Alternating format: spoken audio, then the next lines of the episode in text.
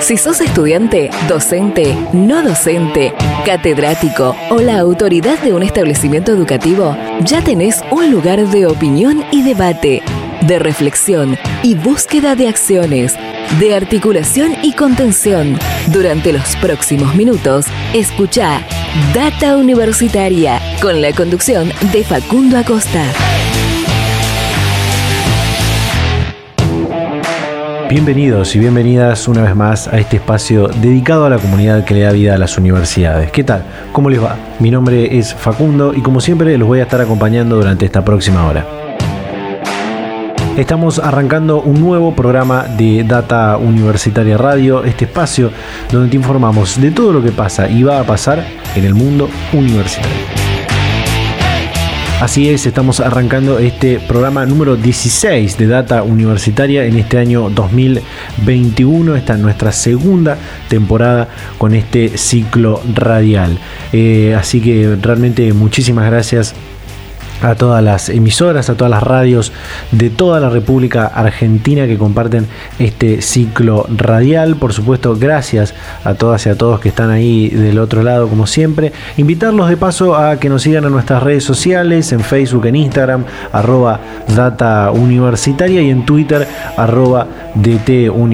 Por supuesto, también se pueden suscribir a nuestro canal de YouTube, nuestro canal de Spotify, donde pueden revivir siempre todos los programas de radio eh, que vamos publicando semana a semana, también toda la temporada 2020. Eh, este, en este programa, un programa muy interesante, muchos temas eh, diferentes entre ellos, programa también con muchas voces diferentes de diferentes partes de la Argentina. Así que los invitamos a que se queden, a que compartan con nosotros esta próxima hora. Y antes de arrancar, me gustaría contarte algunas noticias que puedes encontrar en nuestro sitio web datauniversitaria.com.ar. Data Universitaria. Información, comentarios, entrevistas, investigaciones, todo lo que te interesa saber del mundo universitario. Las 24 horas del día y en el momento que quieras. Visítanos en datauniversitaria.com.ar. Y bien, ahora sí paso a contar algunas de las noticias que puedes eh, leer en nuestro sitio web datauniversitaria.com.ar durante toda la semana. Por ejemplo, la Universidad Nacional del Chaco Austral abre inscripción a carreras a distancia destinadas a mayores de 25 años sin título secundario. Este procedimiento se realizará de acuerdo al artículo 7, el artículo 7 de la Ley de Educación Superior, la 24.521, donde se establece con carácter de excepción la inscripción a cualquier institución universitaria de la República Argentina para personas mayores de 25 años que no posean su título secundario siempre que a través de eh, alguna evaluación, algún examen demuestren que tienen preparación y o experiencia laboral en esa carrera a la que quieren eh, ingresar. las inscripciones en la UNCAUS van a estar abiertas eh, desde este 17 de mayo, desde el lunes 17 de mayo hasta el 31 de mayo de 2020 21 aprueban proyecto de investigación de la Universidad Nacional de Burlingame sobre el uso del cannabis medicinal. Este lunes 17 de mayo, el Ministerio de Salud de la Nación, a través de la resolución 1439-2021, publicó en el boletín oficial la aprobación de un proyecto de la Universidad Nacional de Burlingame para investigar el uso del cannabis con fines terapéuticos. Nosotros hablamos con el director del proyecto, de este proyecto de investigación, y en un rato vamos a estar compartiendo esta entrevista. Eh, también eh, hemos compartido una, nota, un informe que nos facilitó, que, escribió Alejandra Reich, quien es coordinadora general del programa UA Verde, también coordinadora de la red UAGAIS, la red de universidades argentina para la gestión ambiental y la inclusión social, con quien hablamos hace algunas semanas atrás de la ley Yolanda. Escribió una nota que compartimos en el sitio web luego de que eh, se haya dado la sanción definitiva en el Senado Nacional al proyecto de ley de educación ambiental integral, en el cual también se crea la Estrategia Nacional para la Sustentabilidad en las Universidades Argentinas. Así que pueden encontrar esta nota en nuestro sitio web que se llama Tenemos Ley de Educación Ambiental Integral y una Estrategia Nacional para la Sustentabilidad en las Universidades Argentinas. Es el título de esa nota que pueden y los invitamos a que la lean. Investigadores de la Universidad Nacional de Quilmes conformarán un laboratorio en el Hospital El Cruce. El Centro de Excelencia de Medicina Translacional, que corresponde al Hospital El Cruce, eh, el Hospital Néstor Kirchner de Florencio Varela, adjudicó y aprobó el proyecto para la conformación de un nuevo laboratorio que había presentado el Centro de Oncología Molecular y Translacional de la Universidad Nacional del Quilmes, que está relacionado al cáncer colorectal y otras patologías gastrointestinales. El ecosistema SIU recaba información sobre accesibilidad y discapacidad para las universidades. El Sistema de Información Universitaria SIU y la Red Interuniversitaria de Discapacidad, ambos dependientes del Consejo Interuniversitario Nacional, del CIN, coordinaron la inclusión de criterios sobre accesibilidad y discapacidad en los formularios del ecosistema SIU a fin de integrar las distintas construcciones, realidades y requerimientos con mirada federal. Ciudad de Buenos Aires lanza becas federales de intercambio con 15 universidades de todo el país. El gobierno de la Ciudad de Buenos Aires lanzó una convocatoria de becas federales de intercambio en conjunto con 15 universidades de todo el país para promover la movilidad de estudiantes y el intercambio cultural entre las provincias argentinas de cara al segundo cuatrimestre del año 2021 la Universidad de Río Negro creará un nuevo centro universitario PYME. El Ministerio de Desarrollo Productivo y la Universidad Nacional de Río Negro anunciaron una inversión de más de 8 millones y medio de pesos para la creación de un centro universitario PYME que brindará servicios a las empresas provinciales de las cadenas de valor frutícola, turística, cervecera, vitivinícola, maderera y minera para potenciar las exportaciones provinciales nacen en la Universidad Nacional del Litoral dos nuevas empresas de alta tecnología. Se trata de Infira SA, que se propone avanzar con el grado de madurez de un método de mejoramiento vegetal que tiene el potencial de convertir a las plantas en más productivas, resistentes al estrés y resilientes. Y Biocinática SA, que busca el desarrollo de fármacos para el tratamiento de enfermedades neurodegenerativas como el Parkinson o el Alzheimer, mejorando significativamente la calidad de vida de los pacientes. Por último, te cuento que el gobierno nacional solicita a universidades convocar a profesionales itinerantes de la salud para reforzar el sistema de salud. A partir de esta situación epidemiológica generada por la pandemia del COVID-19, el Ministerio de Salud de la Nación solicitó la colaboración de las universidades nacionales para convocar a profesionales de la salud vinculados a medicina, enfermería, kinesiología y emergentología con el propósito de fortalecer las capacidades cuantitativas y cualitativas de los sistemas sanitarios de diferentes jurisdicciones de la Argentina. Estas fueron algunas noticias que puedes encontrar en nuestro sitio web, que puedes leer toda la semana en datauniversitaria.com.ar. Ahora sí, arrancamos este programa, este decimosexto programa, en el que vamos a atender, como te decía, hablamos con el investigador de la Universidad de Burlingame sobre el proyecto de investigación de cannabis.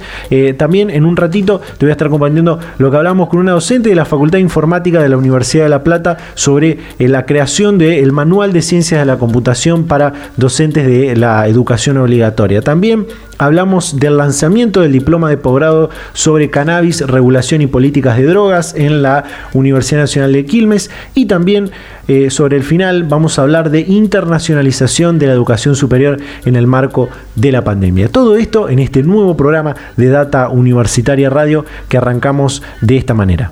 Data Universitaria, información, comentarios, entrevistas, investigaciones, todo lo que te interesa saber del mundo universitario las 24 horas del día y en el momento que quieras. Visítanos en datauniversitaria.com.ar. Vamos ahora sí a compartir la primera comunicación de este programa, eh, porque esta semana, como te decía, eh, hablamos con eh, la docente e investigadora de la Facultad de Informática de la Universidad Nacional de La Plata sobre la creación de este manual de ciencias de la computación. Se trata de Claudia Queiruga, quien conformó este equipo que tuvo a cargo la creación de este manual, en este caso para docentes de escuelas secundarias del segundo nivel. Así que compartimos esta entrevista que hicimos con Claudia Queiruga, docente de la Facultad de Informática de la Universidad Nacional de La Plata. Bueno, este es un proyecto que mm, nació más o menos en el 2016, este, mm, que se hace a través de, un convenio que nuestra universidad, así como tres universidades más eh, del país, firmamos con la Fundación Sadowski, que es un, una, digamos, un organismo adentro del Ministerio de Ciencia, eh, Tecnología e Innovación de la Nación, es decir, mediante una convocatoria que hace la, que hace la Fundación Sadowski a las universidades públicas que trabajaban en estos temas, este, mm, nos, digamos, hacer una convocatoria abierta a la que nosotros nos presentamos, porque ya veníamos, digamos, teníamos como bastantes antecedentes, veníamos trabajando en esta cuestión de llevar la informática a la escuela, no era un tema de interés del grupo nuestro, del INTI, que siempre estuvimos como, como pensando que era una disciplina que debía conocerse en la escuela y que debía trabajarse en la escuela desde aspectos este, más de, de los contenidos de la informática en sí, ¿no? Como como, como disciplina.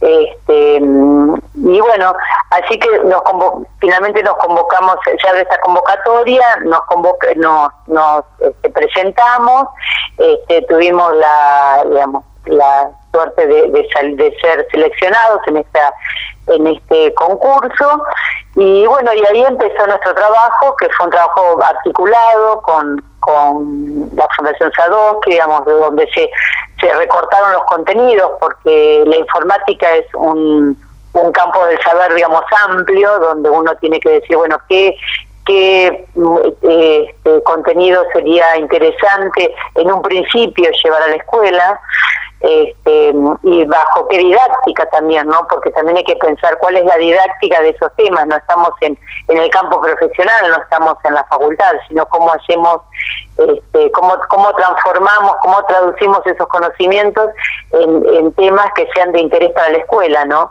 Y para los jóvenes. Así que bueno, ese fue el proceso y mm, esta convocatoria tenía como, como cuatro ejes siempre en la construcción de manuales de ciencia de la computación, pero destinado a docentes de, de diferentes ciclos de la educación obligatoria, es decir, estoy hablando de primaria y secundaria. Este, se, se organizó como en cuatro manuales, uno destinado a primer ciclo de la primaria, otro a segundo ciclo de la primaria, lo mismo para la secundaria, primer ciclo de la secundaria y segundo ciclo de la secundaria. Nosotros este, ya veníamos como teniendo más trabajo en la escuela secundaria. Así que nuestra presentación fue para el segundo ciclo de la escuela secundaria. Así que bueno, eso fue como el inicio y bueno, comenzó el proceso, se, hicieron lo que te contaba al principio como uno, un recorte de temas, ahí se dijeron qué temas íbamos a, a trabajar, este, también con qué materiales, ¿no? Con qué herramientas los íbamos a poner en la práctica. Y bueno, así fue como, como el, comienzo de, un proceso que fue bastante largo. Em, los manuales se terminaron de publicar en diciembre eh, del 2019, más o menos, o un poquito antes. Y bueno, em, lo que va a pasar es que, bueno, se van a presentar formalmente. Eh, bueno, estos cuatro manuales, como decía, son, eh, perdón, son cuatro los manuales que, forman parte de esta, convocatoria, con otras tres universidades, la Universidad de Córdoba, la Universidad de Quilmes y la Universidad del Centro de la Provincia de Buenos Aires. Uno podría creer que este trabajo eh, es en el marco de la pandemia, pero en realidad, como decía, viene de hace mucho tiempo, del año 2016, y llega justo en este contexto donde la educación obligatoria, la educación básica, está atravesada por la tecnología, por la informática, por la computación, ¿no?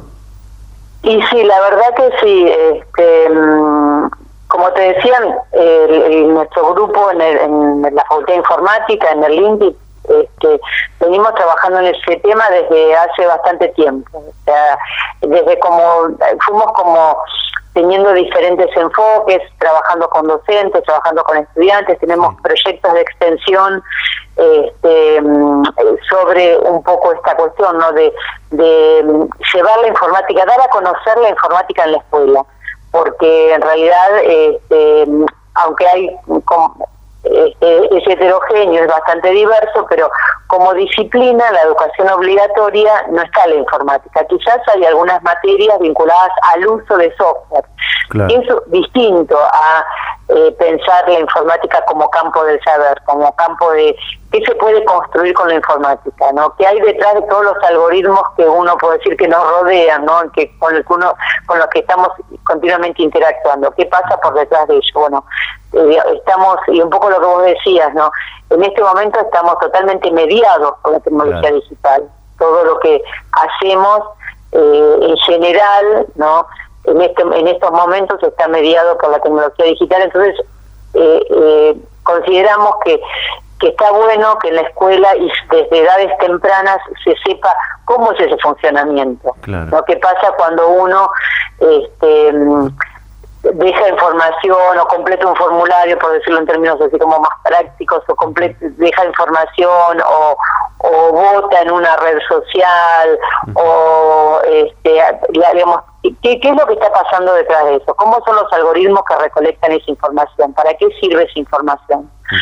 Este, entonces, creo que un poco lo que vos decís, eh, en este momento, eh, quizás hasta puedes llegar a ser como más oportunos no los manuales y poder entenderse que eh, quizás ha habido muchos cambios en estos últimos años este, en torno a pensar a la, a la informática en la escuela desde otro lugar pero bueno esto todo un proceso que lleva a pensar digamos cómo cómo podemos empezar a educarnos en estos temas también no eh, justamente eh, quería eh, abocarme en esta parte de preguntarle qué es lo que puede aprender un docente de escuela primaria, de escuela secundaria sobre informática, sobre computación, que puede luego enseñar a los niños, las niñas y, los adolescentes y que tiene una enorme relevancia en el mundo altamente tecnológico e informático al que estamos entrando, ¿no?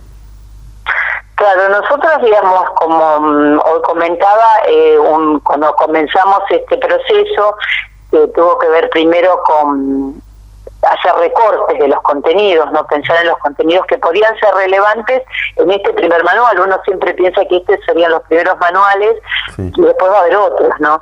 Entonces, eh, ¿qué pensamos que podía ser relevante? Y ahí eh, elegimos o recortamos o seleccionamos, por ejemplo, el tema de programación, no este, que, es, que es un tema, digamos, cómo introducir la programación en la escuela. ¿Qué significa programar? ¿Qué significa dotar de inteligencia ciertos eh, artefactos, por decirlo de alguna manera?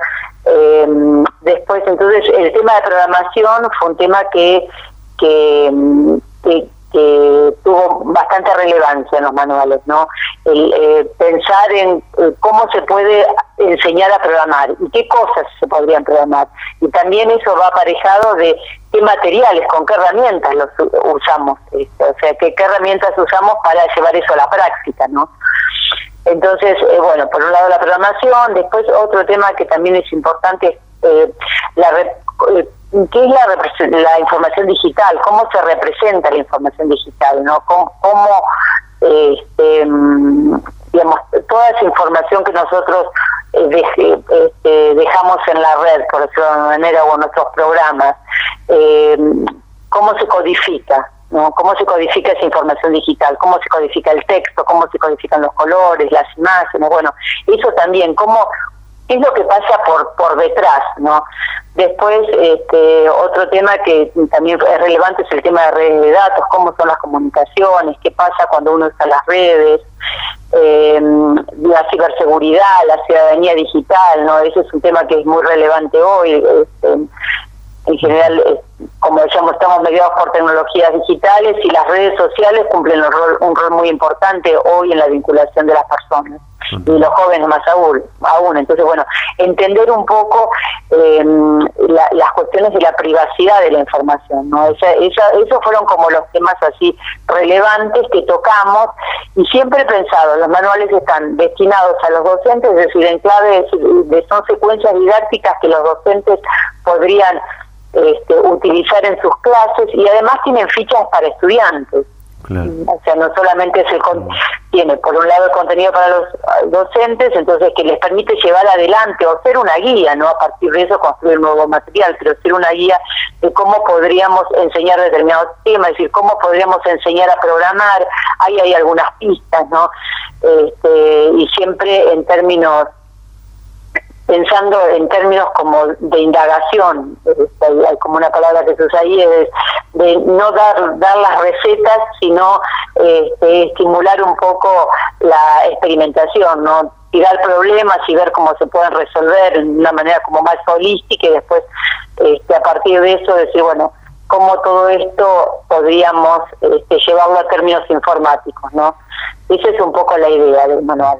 Data Universitaria. Información, comentarios, entrevistas, investigaciones, todo lo que te interesa saber del mundo universitario. Las 24 horas del día y en el momento que quieras. Visítanos en datauniversitaria.com.ar. Bien, ahí estaba ¿eh? esta entrevista que compartimos con Claudia Queiruga, docente e investigadora de la Facultad de Informática de la Universidad Nacional de La Plata, sobre la elaboración de estos manuales de ciencias de la computación para docentes de, en este caso, de escuelas secundarias del segundo nivel, que serían de tercer año en adelante. Nos queda mucho por compartir en este programa, en este decimosexto programa de Data Universitaria Radio, así que vamos a un corte y ya continuamos con más Data Universitaria Radio.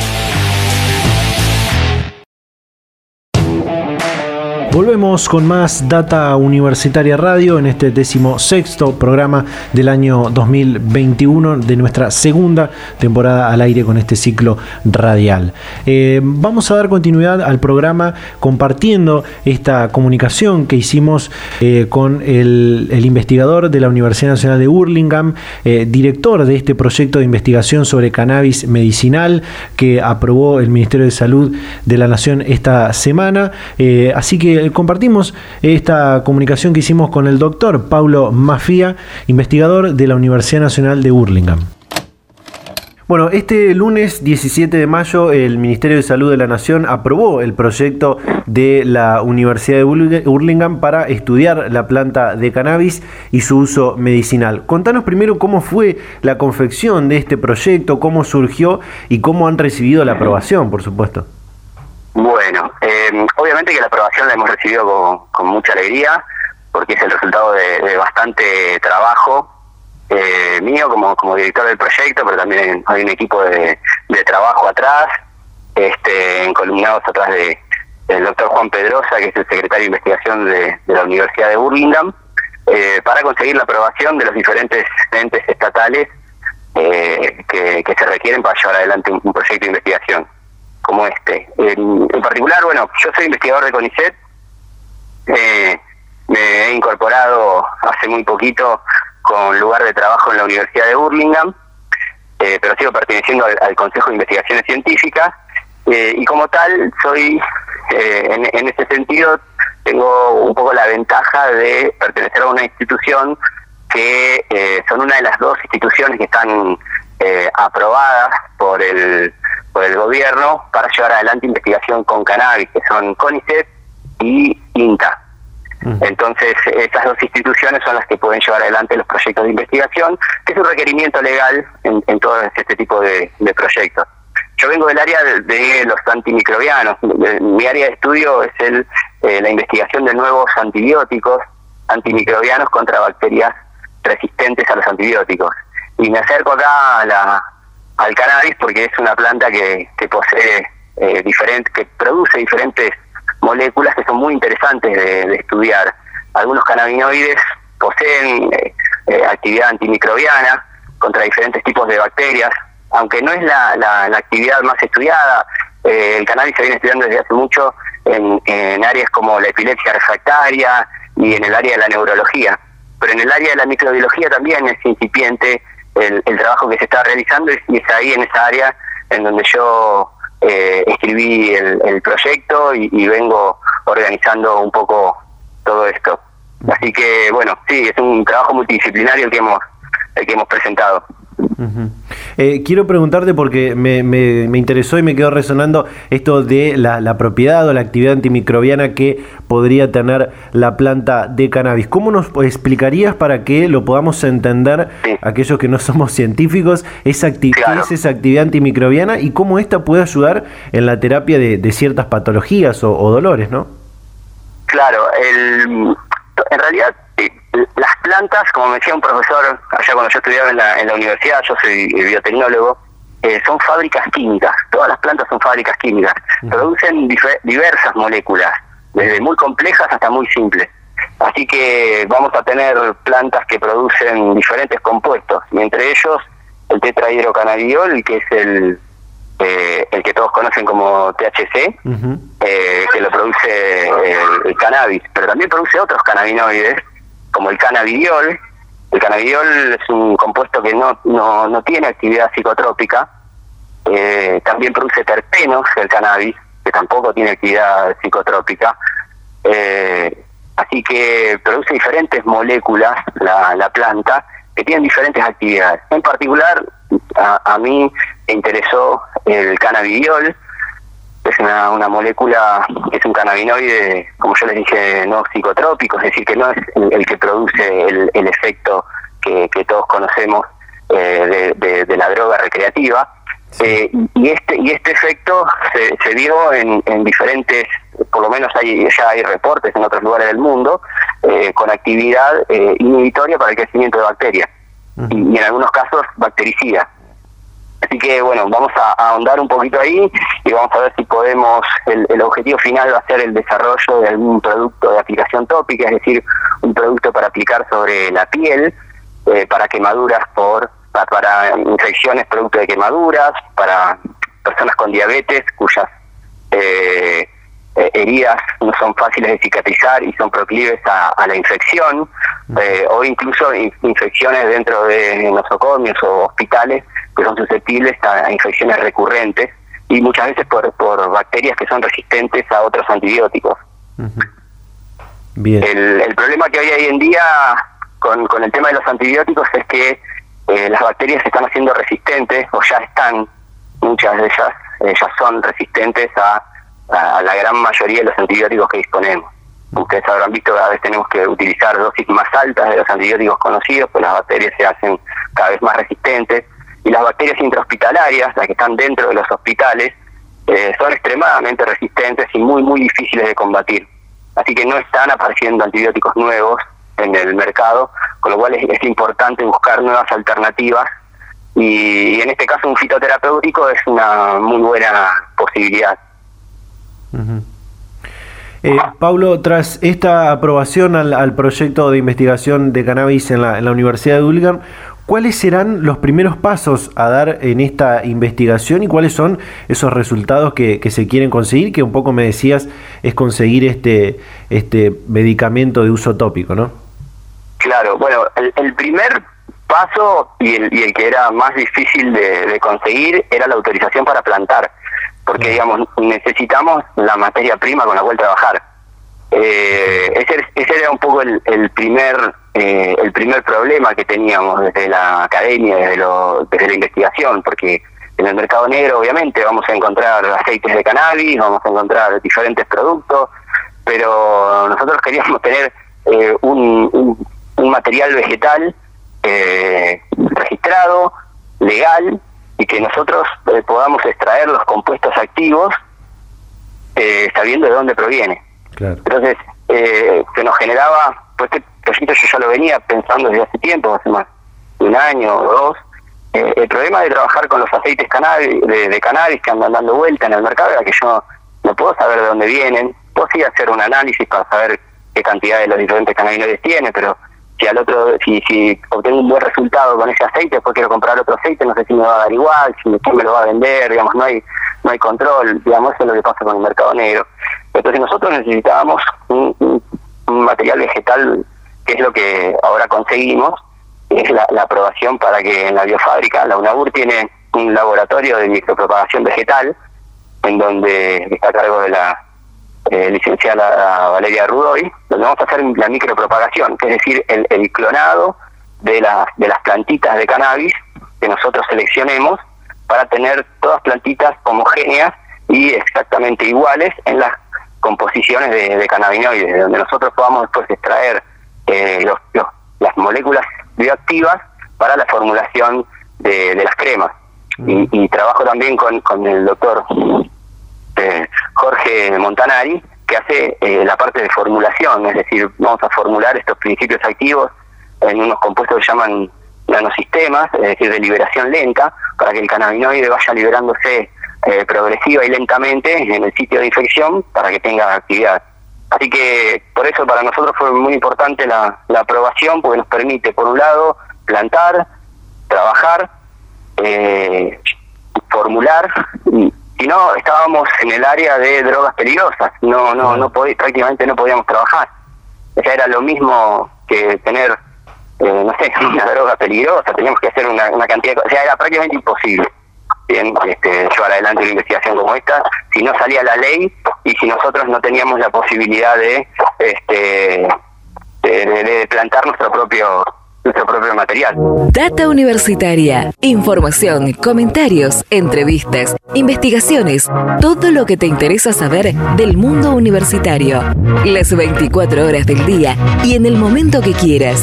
Visítanos en datauniversitaria.com.ar. Bien, casi en el mismo sentido, aunque tiene que ver con algo que pasó en otra universidad eh, nacional, esta semana se presentó lo que es el, diploma de posgrado en cannabis, regulación y política de drogas en la Universidad Nacional de Quilmes y hablamos con eh, un docente que va a estar a cargo de, esta, de este posgrado. Se trata del abogado Luis Osler, eh, que es también uno de los miembros fundadores de la revista THC, asesor legal también de esta revista, con quien pudimos hablar de los detalles de, este, de, este, de esta formación. Así que los dejamos también con esta entrevista con Luis Osler sobre el diploma de posgrado en cannabis y políticas de drogas de la Universidad Nacional de Quilmes. Sí, sí, sí, realmente es un paso muy grande porque es eh, la introducción al mundo académico de temas que hasta este momento no habían sido tratados de esta manera en, en la universidad. Digo de esta manera en forma interdisciplinaria, porque existen cátedras, existen formaciones, existen diplomas específicos dentro del tema médico, pero no un diploma eh, de posgrado de 200 horas y que abarque esta esta temática desde tantas desde tantos enfoques diferentes. Yo creo que inclusive a nivel regional es, es uno de los primeros y no es el primero. ¿Qué, nos puede contar sobre los temas que se van a tratar en este diploma de, posgrado que como vemos va más allá de lo que tiene que ver con, con los otros que hay que van más por el lado de la salud, lo medicinal, ¿no?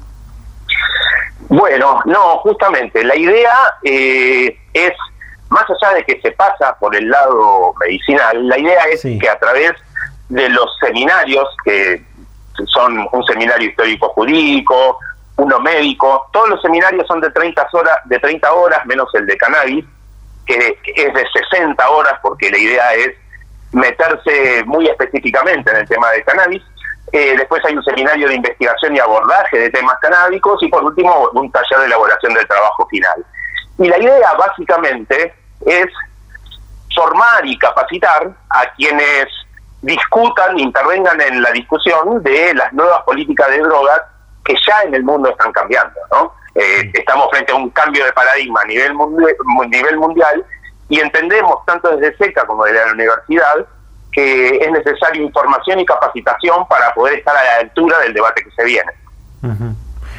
Eh, Luis, eh, usted es uno de los fundadores y asesores legales de, la revista THC, también uno de los primeros abogados en tomar eh, posición con respecto a la ley de drogas y a cómo se ve al, cannabis en este sentido. Primero preguntarle por un lado qué lo inspiró a esto y después también por otro lado si la movilización de, de la sociedad es la que permite instalar este debate profundamente sobre la política de drogas, el autocultivo y en algunos casos también como se ve mayormente el uso medicinal de, la planta de cannabis, ¿no?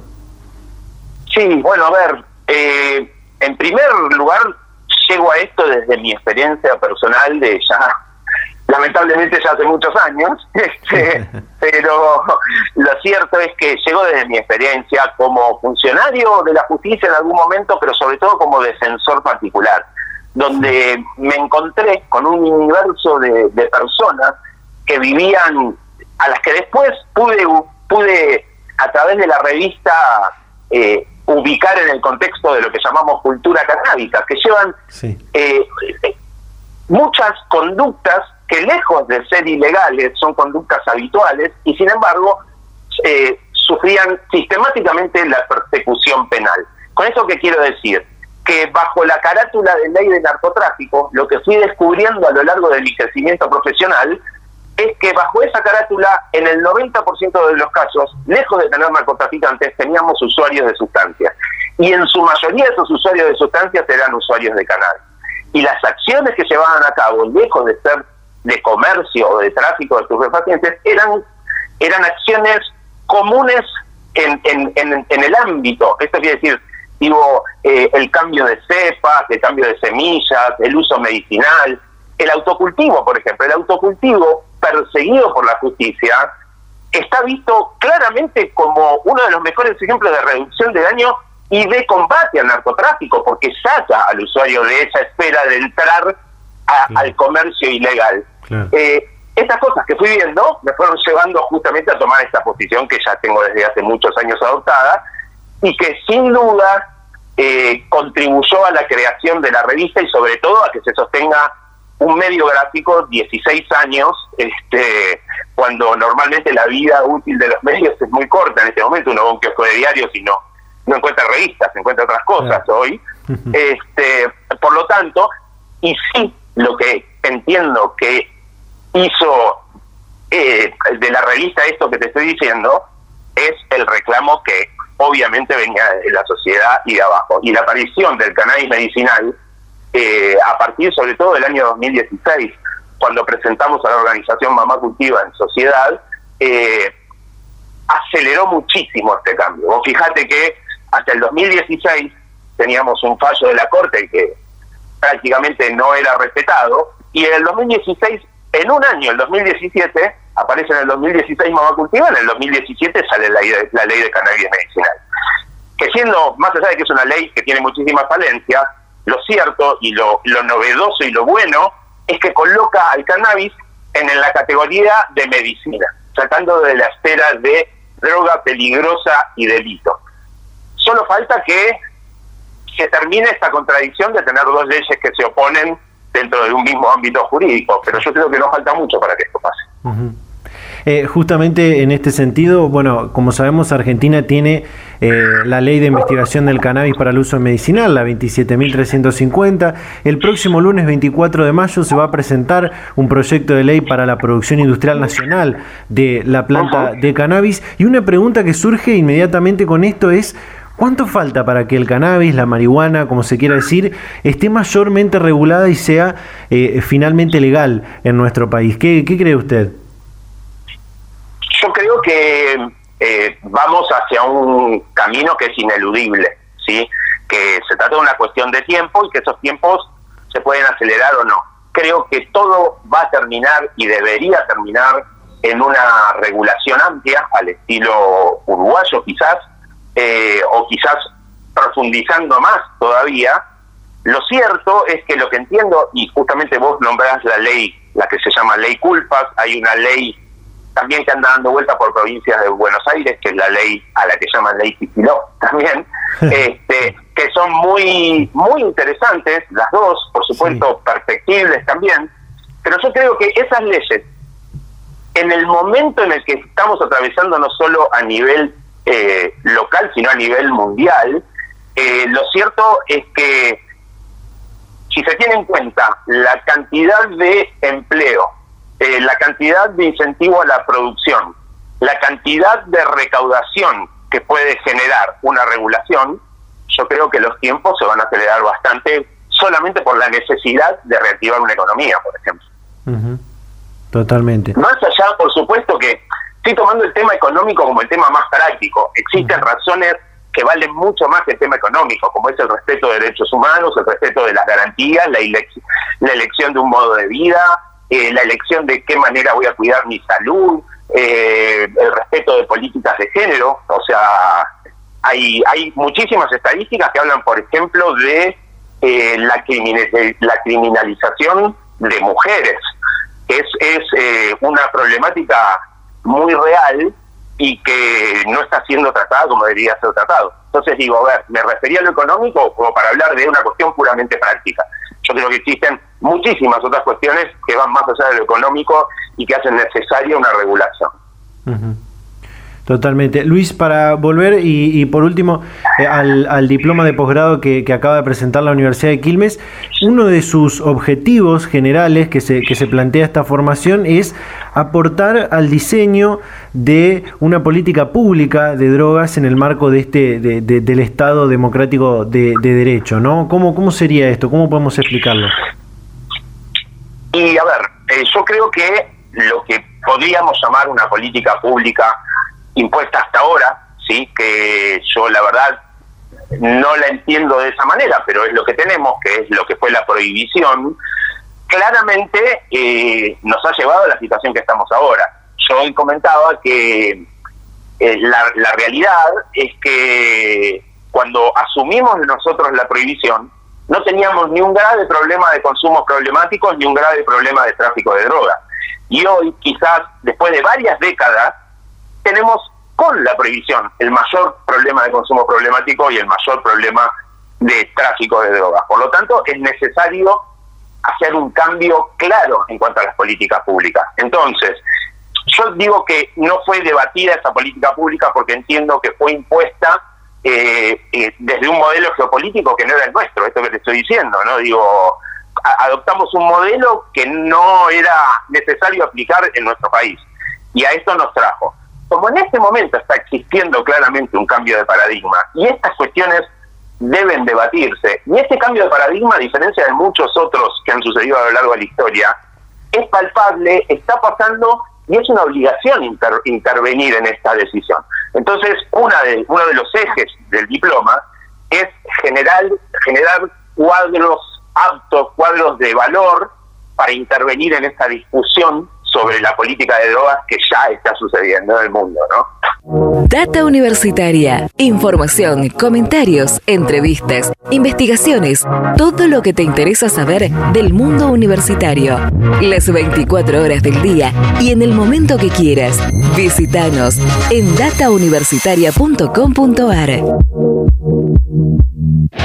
Bien, ahí estaba, ¿eh? ambas comunicaciones que tuvimos con temáticas similares. En primer lugar, eh, lo que hablábamos de este proyecto de investigación sobre la planta de cannabis y su uso medicinal en la Universidad Nacional de Hurlingham y este diploma de posgrado eh, en cannabis, regulación y políticas de drogas que presentó esta semana la Universidad Nacional de Quilmes.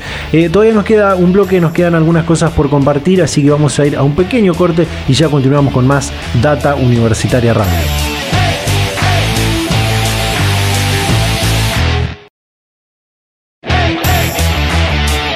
Seguimos con más Data Universitaria Radio, ya encaminados al final de este programa, de este decimosexto programa del año 2021, nuestra segunda temporada de este ciclo radial. Como te contaba al principio, vamos a estar hablando de la internacionalización de la educación superior y eh, en este caso vamos a hablar con eh, Marina Larrea, quien es coordinadora de PIESI, el programa de internacionalización de la educación superior de la Secretaría de Políticas Universitarias. Eh, Marina, ¿qué tal? ¿Cómo estás? Bienvenida a Data Universitaria Radio.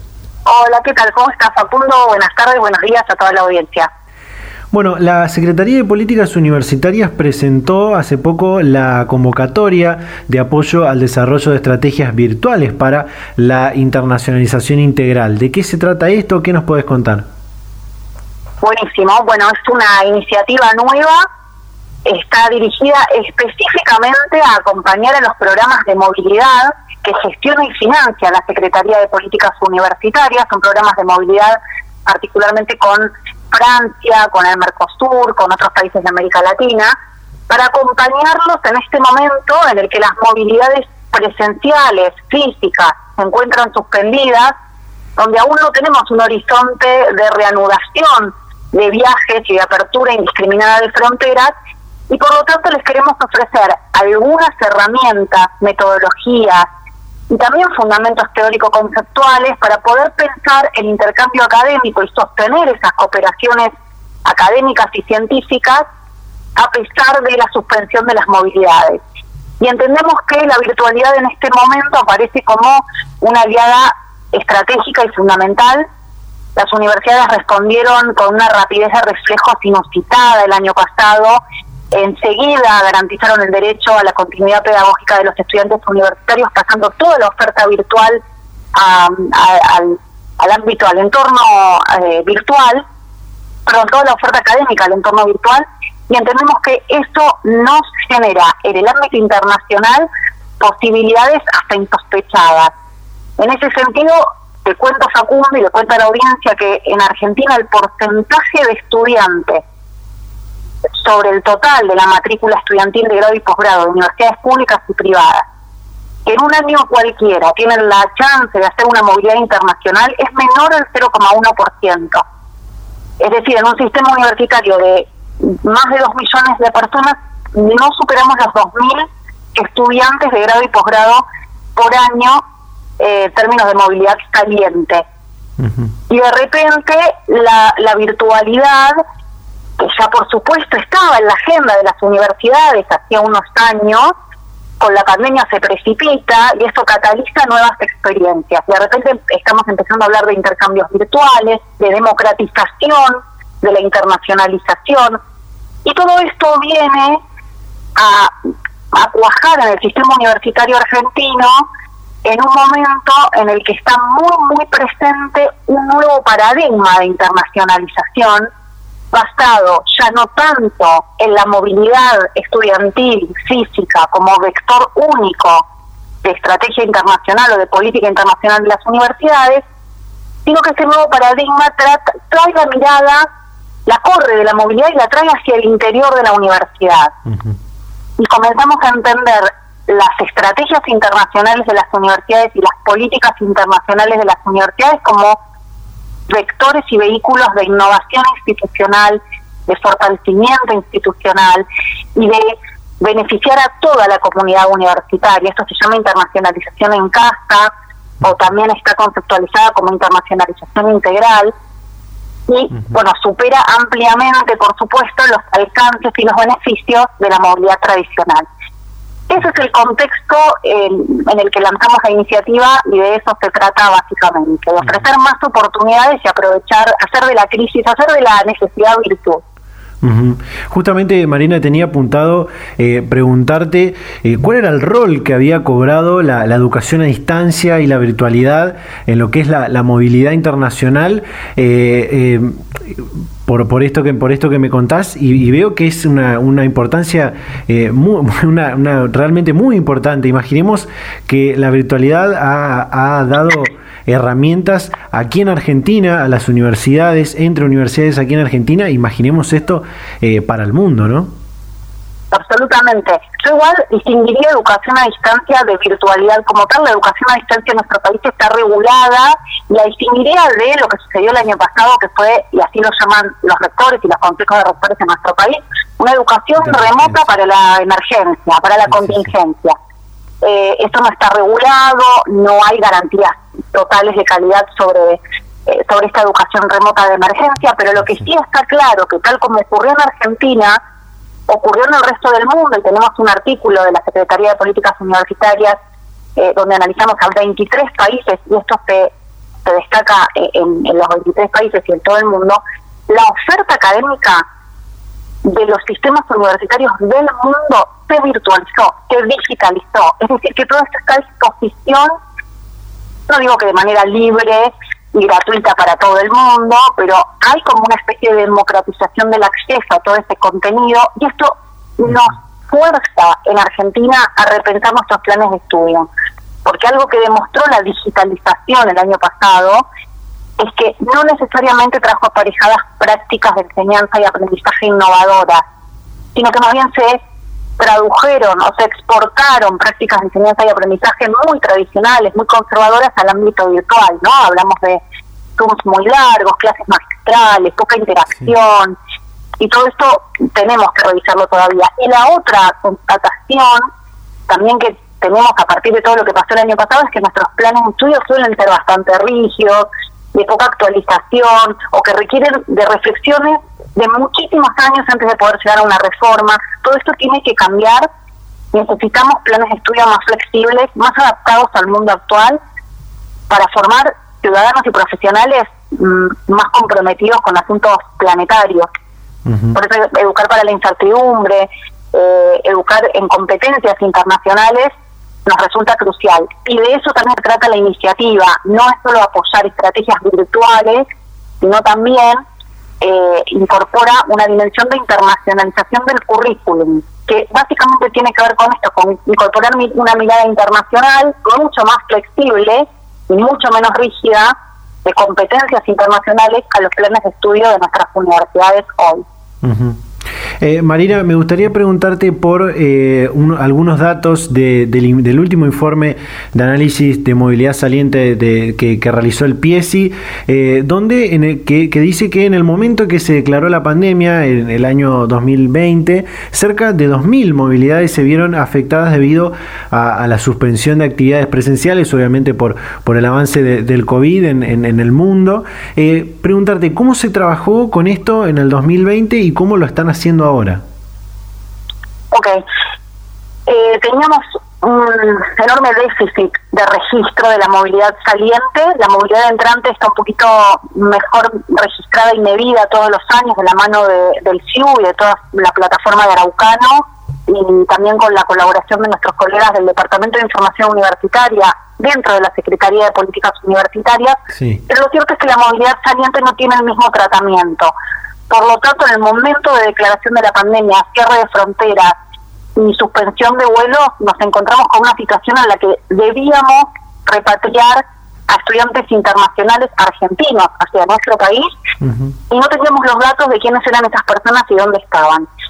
Lo solucionamos eh, con un registro que se armó de manera artesanal, facto, en tiempo real, y eh, nos arrojó un resultado bueno que indicaba o constataba, nos permitía corroborar lo que ya sabíamos, que es que menos de 2.000 personas, menos de 2.000 estudiantes se habían movilizado, tuvimos un registro total de 1.914 personas, no todas regresaron, no todas tenían interés de ser repatriadas, repatriamos la mitad prácticamente, entre 700 y 800 estudiantes que estaban que habían quedado varados después de la, de la declaración de la pandemia. Y nos dimos cuenta o a ver, nos dimos cuenta, pusimos en valor la lo positivo que es tener datos estadísticos y datos nominales para poder gestionar en tiempo real las situaciones y las contingencias que pueden aparecer. Es por eso que a partir de este año y, con todo el aprendizaje y las lecciones aprendidas del año pasado, estamos proponiéndole al sistema universitario un nuevo registro para la movilidad saliente argentina para tener toda la información centralizada en un único lugar.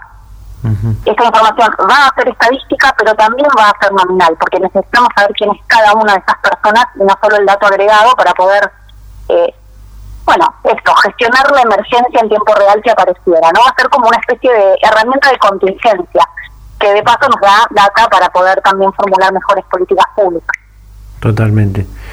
Eh, Marina, realmente muchísimas gracias. Excelente poder hablar de, esta parte también que es muy interesante, muy importante en la, en la educación superior, como es la internacionalización, esta experiencia que pueden tener, eh, que podemos tener los estudiantes. Eh, así que realmente muchísimas gracias por, por tu tiempo y por la predisposición para charlar con Data Universitaria.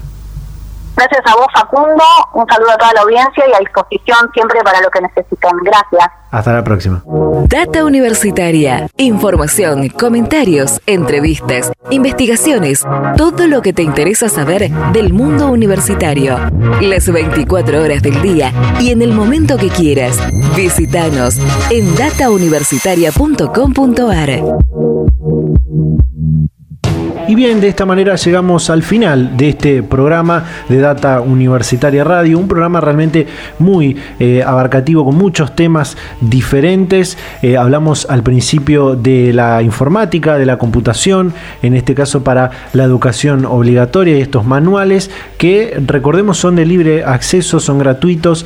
Eh, también una cosa que nos faltó contar es que también el jueves 20 de mayo se hizo el lanzamiento oficial de este, de estos manuales junto con la Fundación Sadowski y la iniciativa Program AR. Recordemos que hablamos hace algunos programas atrás de la iniciativa Program AR. Eh, en el canal de YouTube de Program AR y también lo pueden encontrar como noticia en nuestro sitio web.